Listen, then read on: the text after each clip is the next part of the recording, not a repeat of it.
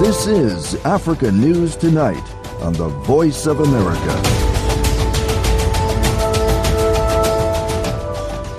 Hello, welcome to VOA Africa. Thank you for joining us. I'm Peter Clottey, and here's what's coming up.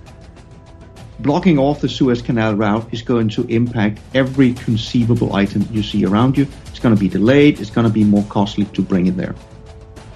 That's Lars Jensen, CEO of Vespucci Maritime, a global shipping consultancy, on the potential impact of disruptions of shipping through the Suez Canal because so many imported items go through it. Also, Liberia installed Joseph Boakai as the new president today amid high expectations, and U.S. Secretary of State Antony Blinken began a four nation tour in Africa. All this and more coming up on African News Tonight.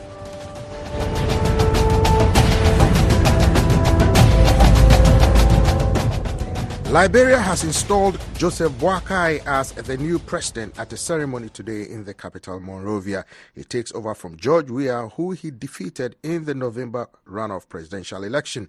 Political observers say expectations are high for the new president to keep his promise to unite the country, improve living standards, weed out corruption, and create jobs for the youth. For more reaction and expectations of the incoming president and his administration, I reached reporter Denise Nipson in the Liberian capital, Monrovia. His major message today, President Boakai spoke on the issue of rule of law, and he said that it won't be a business as usual, that the broken system and all of those issues that Liberians are confronted with will be handled as it relates to the growth and development of the country. He also spoke on the issue of unity that Liberians should unite that election is over. Now it is time for Liberians to work in the interest of um, their nation. He also spoke about the issue of drugs as it relates to the youth involvement in illicit drugs, the intake of illicit drugs. So he stressed the need to work on that. He also stressed the need of education the health system and the economy. How was the atmosphere during the swearing in ceremony as well as when he delivered the speech? How was he accepted?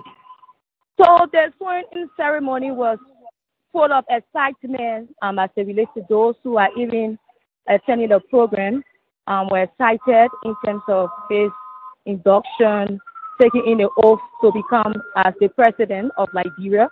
There was a moment um, that the ceremony came to a standstill because the president could not continue with his speech. He had a cutoff point um, at some point in time where they, they had to call for um, water, they had to call for for breeze um, to ensure that he can, you know, rest a bit. So the entire program, I can say, it did not go the normal way. It was disrupted because of the president's um, ability or not to continue the speech that was rating. What is the reaction about it?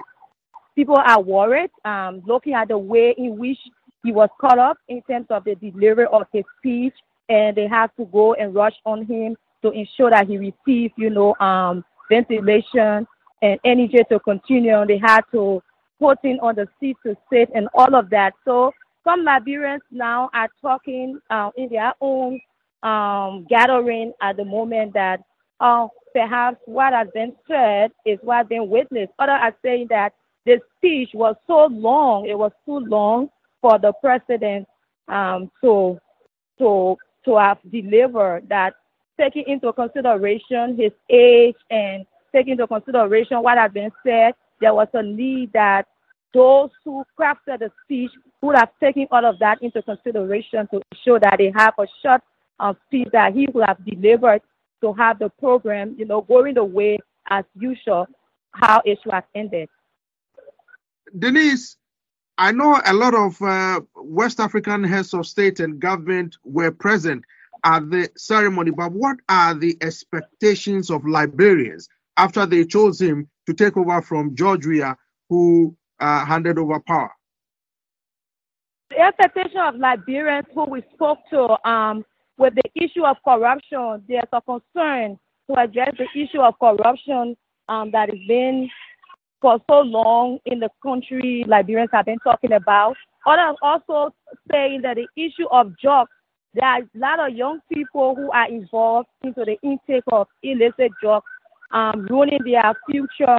Um, so, like some Liberians are hopeful that the administration of President Boakai will ensure that they can work on the issue of illicit drugs that is uh, all part of the country now as it relates to the future of the young people.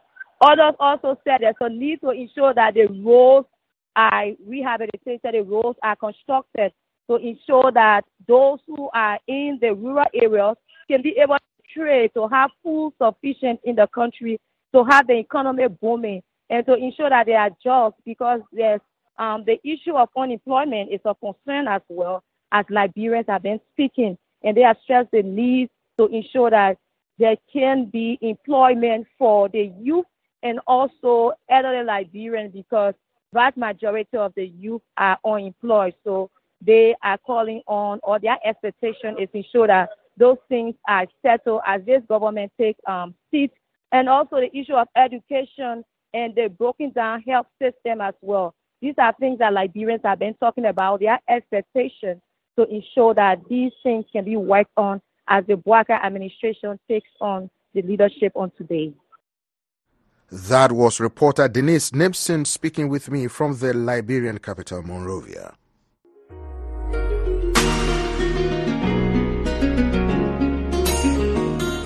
In the Democratic Republic of Congo, incumbent President Felix Tshisekedi was officially installed for a second five year term at a ceremony in the capital Kinshasa Saturday. The Supreme Court endorsed the results over the objections of opponents who rejected the outcome of the December 20 presidential poll, saying it was fraught with voter irregularities and lack of transparency.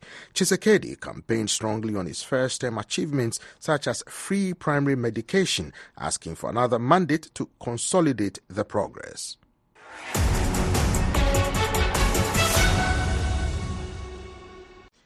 Economists say the global food supply is under pressure and food prices are expected to rise soon because of unrest in the Red Sea. Houthi militants, supported by Iran, are attacking ships in the region. They say they are responding to Israel's military action in Gaza. Darren Taylor reports. The Red Sea crisis has cut cargo vessels off from a key trade route linking Europe and North America with Asia via the Suez Canal. That route accounts for about 10% of global GDP. Major shippers are now sending their vessels, many loaded with foodstuffs, down Africa's east coast and around South Africa. It's a safer, but much longer and more expensive route. But inadequate infrastructure and other factors mean the ships are enduring long delays at African ports where they need to refuel and restock supplies. Lars Jensen is CEO of Vespucci Maritime, a Copenhagen based global shipping consultancy. If you go down to your usual supermarket or hardware store, even if you sit at home, take a look around. And I bet you virtually everything you see around you have been moved in a container, and a large amount of that has been moved in a container that moved through the Suez Canal. So blocking off the Suez Canal route is going to impact every conceivable item you see around you. It's going to be delayed. It's going to be more costly to bring it there. The International Food Policy Research Institute says the crisis is disrupting shipments of grains from Russia and Ukraine and other food like meat, dairy, and wine from Europe. It says this will likely raise the costs of imported products for consumers and prices paid to producers will fall a scenario posing risks to already fragile food security in some countries, particularly those dependent on food imports. Instead of using the short route through the Suez Canal, European fruit exporters like Italy and Spain that supply Asia have to send shipments around Africa. But the continent's most developed ports in South Africa are currently chaotic their services eroded by years of corruption and neglect. One of the country's top economists, Azar Jammine, tells VOA this is forcing ships to reroute to smaller ports such as Maputo, causing further delays and the risk of fresh produce perishing. Not only Maputo, but some of the other southern African ports have been gearing up their facilities precisely in order to take advantage of the malaise that South African logistics is actually in. They are upgrading ports all around the continent to facilitate an increased passage of trade. South Africa is then going to have to fight to get its role back again if and when it ever gets its ports back in order. South Africa's State Transport and Ports Agency, Transnet, acknowledges that management of the country's harbours was poor in the past. It says it's going to take a long time and a lot of money to improve port infrastructure and services. In the meantime, says Transnet, scores of rerouted ships are waiting up to a week to enter congested harbours.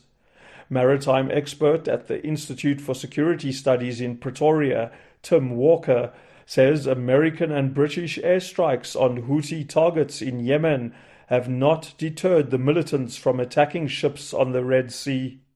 It looks like this is going to continue for a long while, and indeed, the number of ships and the type of ships might expand as well.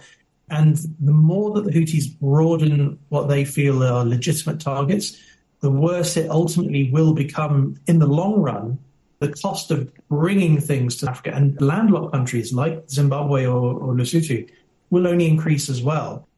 Global shipping costs have increased by 23% since the beginning of the Red Sea crisis, another factor expected to drive up prices of imported food and other commodities. For VOA News, I'm Darren Taylor in Johannesburg.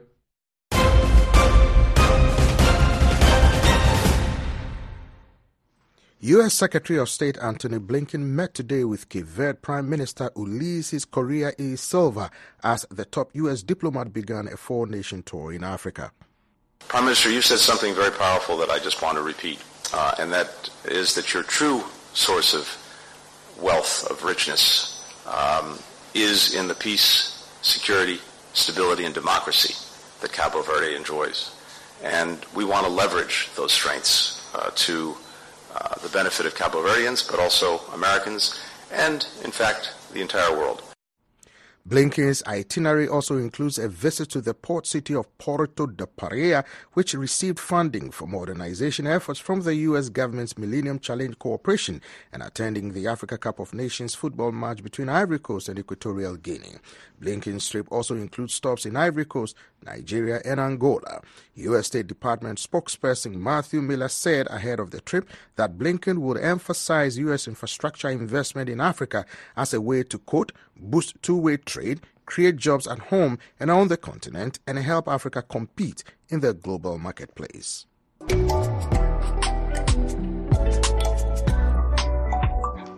And you are listening to Africa News Tonight. I'm Peter Clottey in Washington. For more information on these and other stories from the continent, please see voaafrica.com. There you will find all your favorite VOA radio and TV programs and a whole lot more for world news. Check out voanews.com.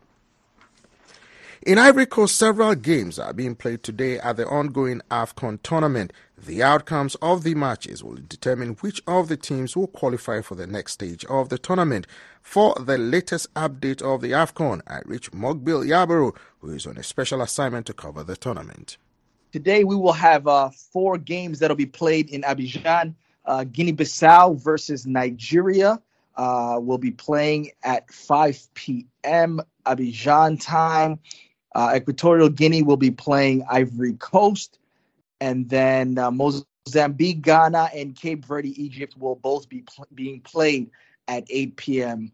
Um, each. So, two uh, stadiums in Abidjan will be having two games being played, one at 5 p.m. Um, and another one at 8. So, yeah, it's going to be excitement all around. Cape Verde and Senegal are through to the next stage in your estimation or from the people you've spoken to, have they been the strongest team so far in this tournament? I would say yes. I think Senegal more so, but Cape Verde, you cannot really, uh, you know, disregard the fact that they've won two games uh, decisively. Uh, and to be honest with you, they're going to be playing Egypt uh, today, and I have a, you know, if I was to be uh, guessing, I would think that because they have six points and they are at the top of their group, um, coaching staff may decide to rest some of their key players because they are already through to the to the next round from their group group B. They have 6 points at the moment. Egypt has 2 with 2 draws. Ghana and Mozambique both have 1 point with a draw and a loss each. So Cape Verde even if Egypt beats them, Egypt will still only have uh, 5 points with that win. Cape Verde still at the top of that group. Mokbil, I've seen some Ghanaian fan base angry at their team. I've seen Cameroonian fan base uh, very upset with the performance of the team. But in your estimation, which of the fan bases of these bigger teams seem the most upset with their team's performance at this ongoing AFCON?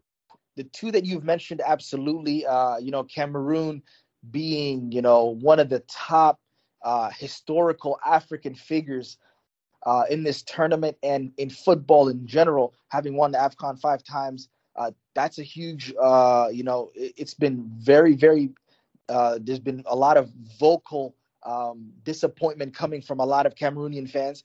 Uh, I will say Egypt, even though Egypt has somehow escaped, really, it's almost like some kind of a magician's, uh, the, the type of magic they've been able to do in order to get those two draws because in both games that they drew, they realistically they didn't play a better game than their opposition and were just lucky to come away with draws.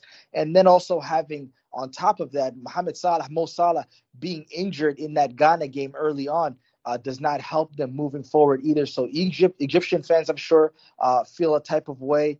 Uh, I would say Algerian fans have shown a lot of you know dismay. Uh, you know, getting two draws as well uh, when they almost lost against Burkina Faso in that second game. Um, another team, Tunisia, right, with one draw and a loss. They they they're another fan base. So interestingly enough, Peter, I would say mainly the North African teams came into this AFCON being ranked extremely high. You know, majority of them, I think, if not all of them, were ranked top six and under. Uh, so for them to be going through what they're going through right now, is it's, it's very interesting to see. Even Morocco, you know, Morocco uh, played excellent uh, in the latest uh, World Cup, but they won their first game. Second game was not so, you know, was not such a great performance by them either. Uh, they ended up drawing with uh, DR Congo uh, one one. So this has been a very very interesting AFCON a lot of teams that people may not have expected to be winning are winning, uh, and a lot of the bigger teams are really not showing up to what people had predicted. Are there any other interesting things happening while you've been out there? Uh, random fact: I was, uh, you know, wearing an Arsenal jersey yesterday, and happened to be at a uh, at a lunch, uh, you know, that we were invited to and I ran into a former Arsenal player, Ivorian uh, legendary player uh, Gervinho. It was so funny because him and I were talking for a bit. I was like, "Well, what are the odds of me meeting you while wearing this jersey?" You know, it's my first time pulling the jersey out all trip, so it, it, it was fun. You know, uh, random fact, but it was it was definitely a pleasure. He, great guy. That was VOA's Mokbil Yabaro speaking with me from the AFCON tournament in Ivory Coast.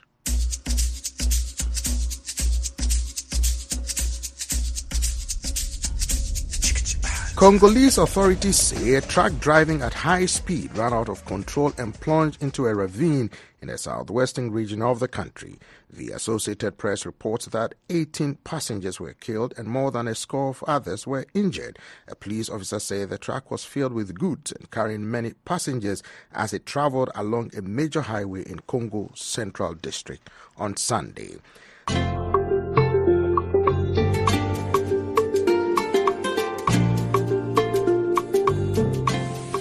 The small northeastern U.S. state of New Hampshire holds its presidential primary Tuesday.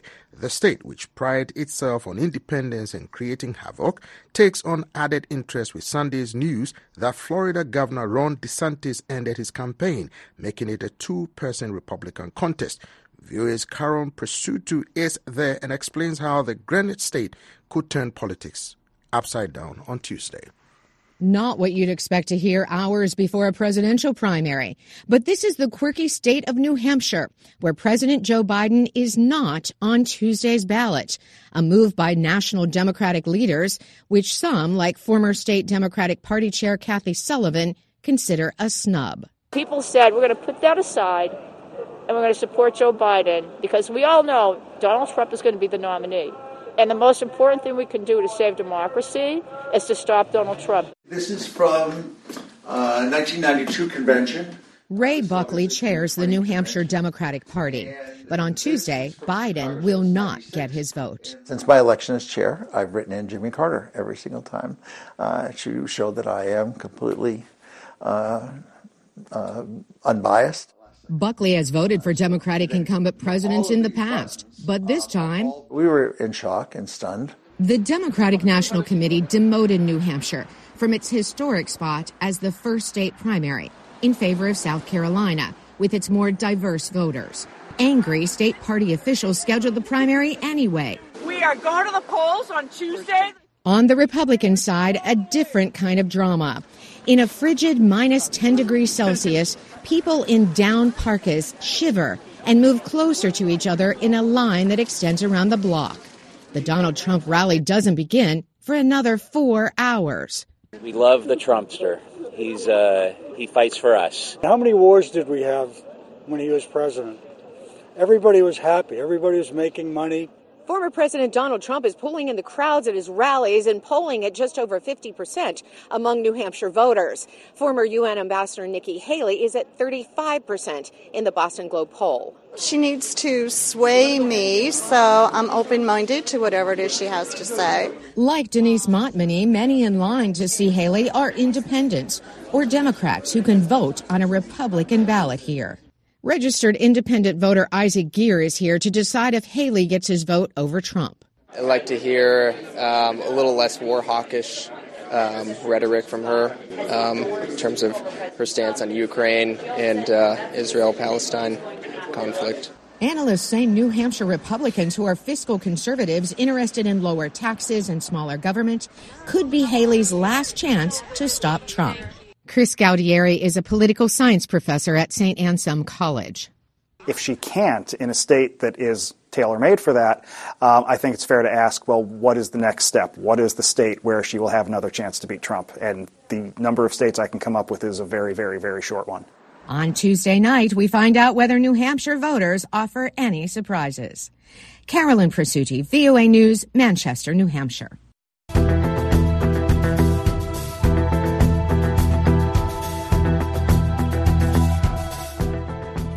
Cameroon today launched the first malaria vaccination program to be offered nationwide in an effort the World Health Organization describes as historic. The mosquito borne disease kills more than 600,000 people a year, mainly in Africa, according to the World Health Organization. Children under five years old account for more than 80% of deaths on the continent. Following a pilot phase, the RTS,S vaccine is being rolled out across Africa. The French news agency AFP says Cameroon is the first large scale and systematic program in the world. Burkina Faso, Liberia, Niger, and Sierra Leone are set to follow. Join your host, Larry London, for Border Crossings, VOA's worldwide music request hour, every weekday at 1500 Universal. Tune in to hear your favorite songs and artists, win prizes and giveaways, and get the latest scoop from exclusive celebrity interviews. Send in requests to our Facebook, Twitter, or Instagram, or call 202 618 2077 to have your favorite music played for the entire world. Don't miss Border Crossings every weekday at 1500 Universal.